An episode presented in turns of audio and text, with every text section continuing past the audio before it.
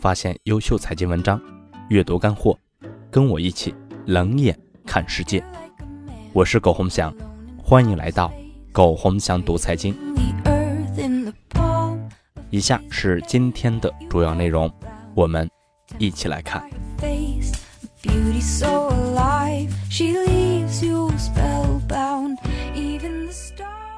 四月八日，很多人都在说 P to P 啊是普惠金融，帮助解决了部分中小企业融资难的问题，值得鼓励和支持。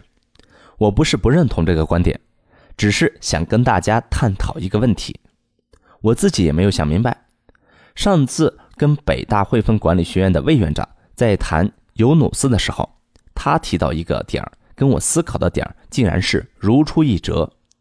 他说他看了三十多年的孟加拉国的信贷情况，尤努斯在这个国家致力于平民贷款，获得了诺贝尔和平奖。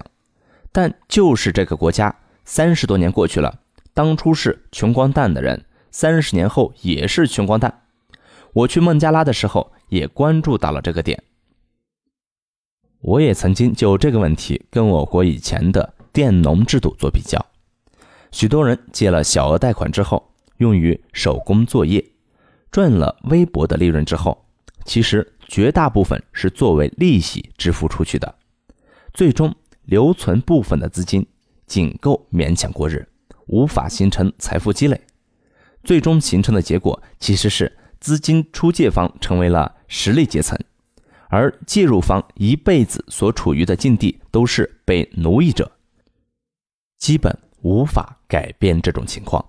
这种财富积累一辈子都无法改变现状，如同我们古代的佃农制度，依靠地主的田种田，大部分收获归地主所有，仅仅剩余一点粮食过日子，还需要把多出的体力去地主家打工。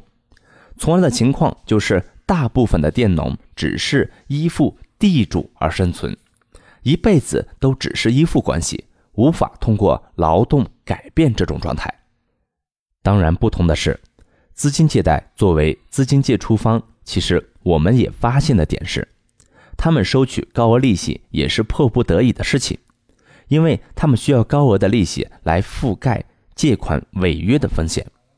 最终，这个模式就是资金借出方和介入方都处于非常尴尬的境地。这种模式归根到底是一个好人为坏人买单的模式。核心在于，风险是无法通过模式来解决，只能通过相对高资金的利息来弥补。目前在很多现金贷业务上非常明显。过高的借贷成本使得社会财富成为了风险补偿的方式，于是演变成社会财富的极大创造之后，却形成总体财富只是转移的尴尬境地。之所以举这个例子，其实是想说，信贷在中小企业融资里所起的作用，并不如同大家想的那么大。所谓借贷，其实一定是有钱赚，借钱赚更多的概念。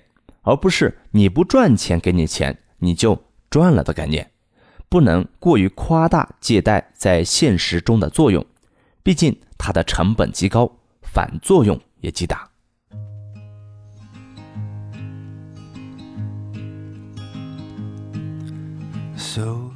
好了，朋友们，以上就是今天的全部内容，感谢您的收听，欢迎大家搜索“苟洪祥读财经”。我们下次再见。I heard this song inside me to wait. I was told, but now I found different sound. I hear when you're around me. It's something new because of you. I hope I hear it